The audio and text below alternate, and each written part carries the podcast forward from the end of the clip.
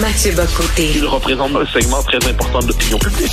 Richard Martineau. Tu vis sur quelle planète? La rencontre. Je regarde ça et là, je me dis, mais c'est de la comédie. C'est hallucinant. La rencontre. Bocoté. Martineau.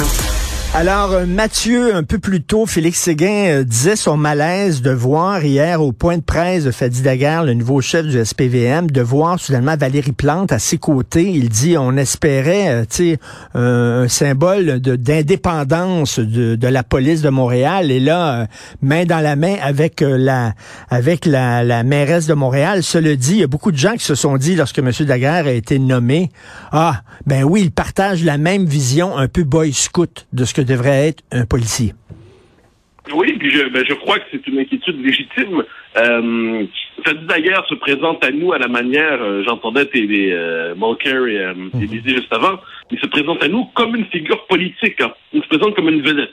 Et c'est le point de départ, c'est-à-dire moi, son côté, Jules César, c'est-à-dire Fadi Daguerre vous dit que, et Fadi Daguerre pense que, Je- moi, il faut simplement dire, si je te disais, lorsqu'on fait notre chronique, si je te disais, et Richard, Mathieu Bocoté te dit que, là, tu dirais, ça, ça va, Mathieu? Là, je Mathieu Bocoté va bien. Mathieu Bocoté va bien. Imagine que je passais au nous de majesté. Nous, Mathieu Bocoté, pensons que le Québec. Alors, à un moment donné, il y a, dans le, le personnage en tant que tel, c'est une figure très charismatique, ça, il n'y a pas de doute là-dessus, qui fait penser à Jacques Duchesneau autrefois, c'est-à-dire Oui. un chef de police qui est politique qui est clairement politique et qu'on peut lui prêter des ambitions politiques, soit dit en passant. Je ne serais pas surpris, moi, de voir un jour Sadi Daguerre, chef du PLQS ou quelque chose comme ça, mais on n'est pas rendu là. Ce qui est central, c'est qu'il a été accueilli pour une vision, une philosophie.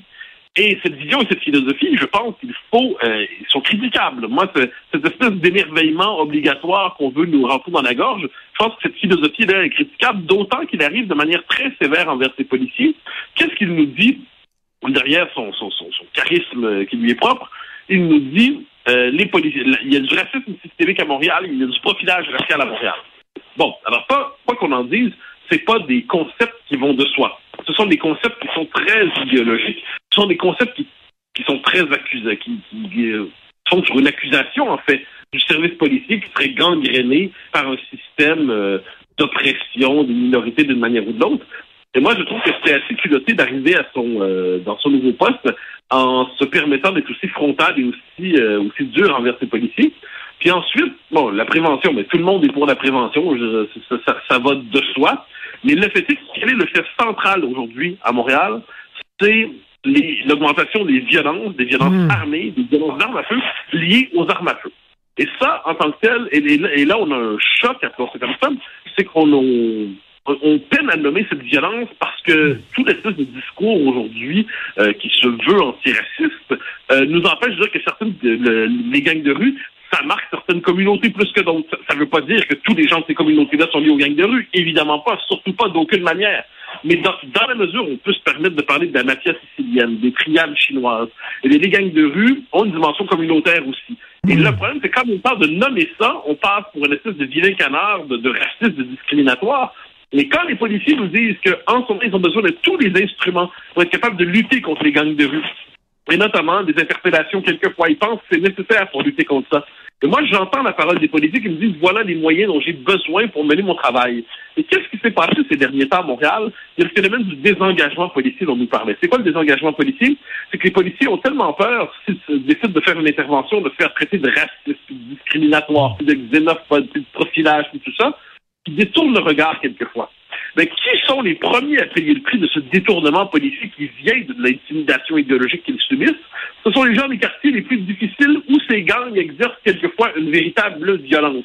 Donc là, moi, aborder toute cette question-là aujourd'hui, donc le politiquement correct qui domine le service policier, le- les violences armées à Montréal, la pudeur à nommer certaines réalités, à partir d'une espèce d'approche euh, genre un peu bisounours sur le mode euh, je, suis moi le chef le plus progressiste de l'histoire, le chef politique le plus progressiste de l'histoire humaine, je confesse une réserve. Je veux pas faire le procès du personnage, je ne doute pas qu'il a des qualités, il s'est rendu là où il est parce qu'il a des qualités, il n'y a pas de doute là-dessus, mais euh, je ne suis pas du club de, de l'applaudissement obligatoire. Il y a quelque chose dans son profil idéologique qui mérite la critique, et je pense qu'on doit quand même se permettre de la faire. Ben, au moins, il est clair. hein. Il dit euh, les choses comme il les pense. Parce qu'il le dit hier, oui, il existe du racisme systémique.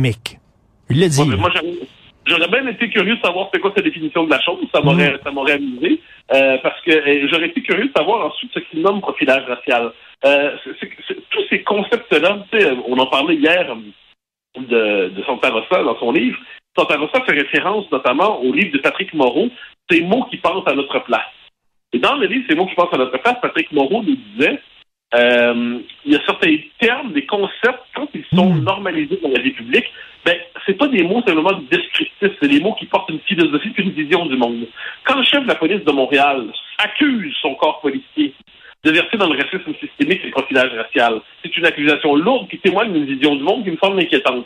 Puis là, on y revient. Prévention, prévention, prévention. Mais bien sûr, il n'y a pas de souci avec ça.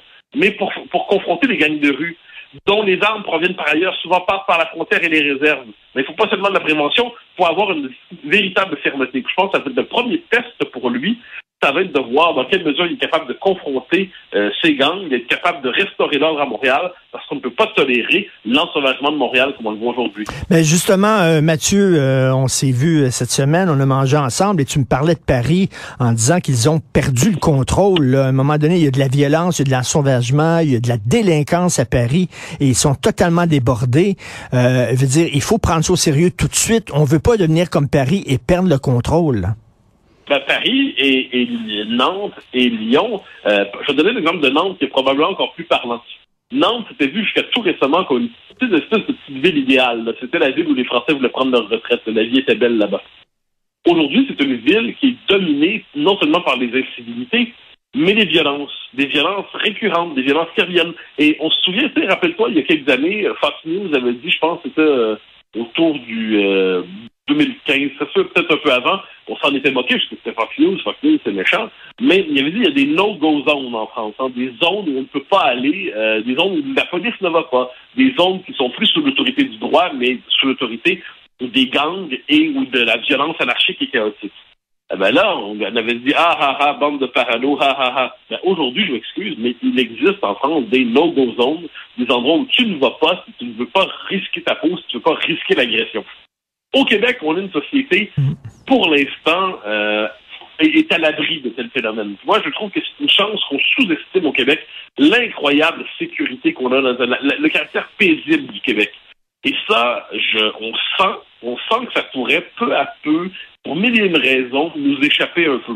Ben moi, je suis de ceux qui disent, faut pas, c'est une urgence absolue que de tout faire pour qu'on ne bascule pas dans une logique qui nous échapperait. Et, si Daguerre, avec les méthodes qui sont les siennes, est capable de contenir ça, ben, j'applaudirai lorsqu'il le faudra. Mais pour l'instant, cette méthode ne me semble pas convaincante devant le type de problème auquel on est confronté. Écoute, en terminant, euh, Mathieu, on s'obstine souvent, toi et moi, sur euh, l'apathie des Québécois. Moi, je les trouve apathiques, je les trouve amorphes, trop placides, euh, acceptant euh, tranquillement de brouter dans leur petit pré. Toi, tu dis non, un jour, ils vont se réveiller, ils vont enjamber la clôture fédéraliste qui les maintient prisonniers et ils vont courir vers la liberté. Donc, tu dois être totalement euh, euh, ravigoré en regardant ces vaches de Saint-Sévère. C'est l'esprit euh, l'esprit du Québec, selon toi. Parce que qui aurait dit que les vaches, en, broutant tranquillement leur herbe, finalement, rêvent de liberté? Qui aurait dit ça? Il y a quelque chose d'absolument poétique là-dedans. Je, ne doute pas que c'est compliqué très pertinent, mais la, vache brouteuse qui oui. complètement surgit, et puis on ne peut plus la rattraper, il faut appeler des cowboys au lasso pour être capable de ça. Moi, je suis charmé par la poésie des événements. Euh, si je ne me trompe pas, Alain Finkielkraut, sur son bar, ben oui. l'académicien, a fait graver une tête de vache. Pourquoi? Parce que la vache, elle, elle, broute, elle médite, elle est dans la tranquillité existentielle. On n'imagine pas une vache s'exciter. Eh bien oui, au Québec, en 2022, les vaches se rebellent. Alors j'ai trouvé ça, j'ai trouvé ça tout drôle.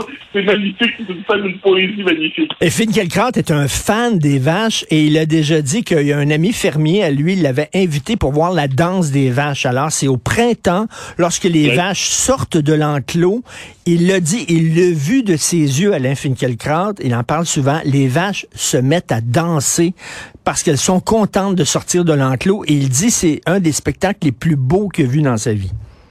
Oui, oui, mais je, je, il m'a conté ça une fois, ça m'avait beaucoup touché aussi.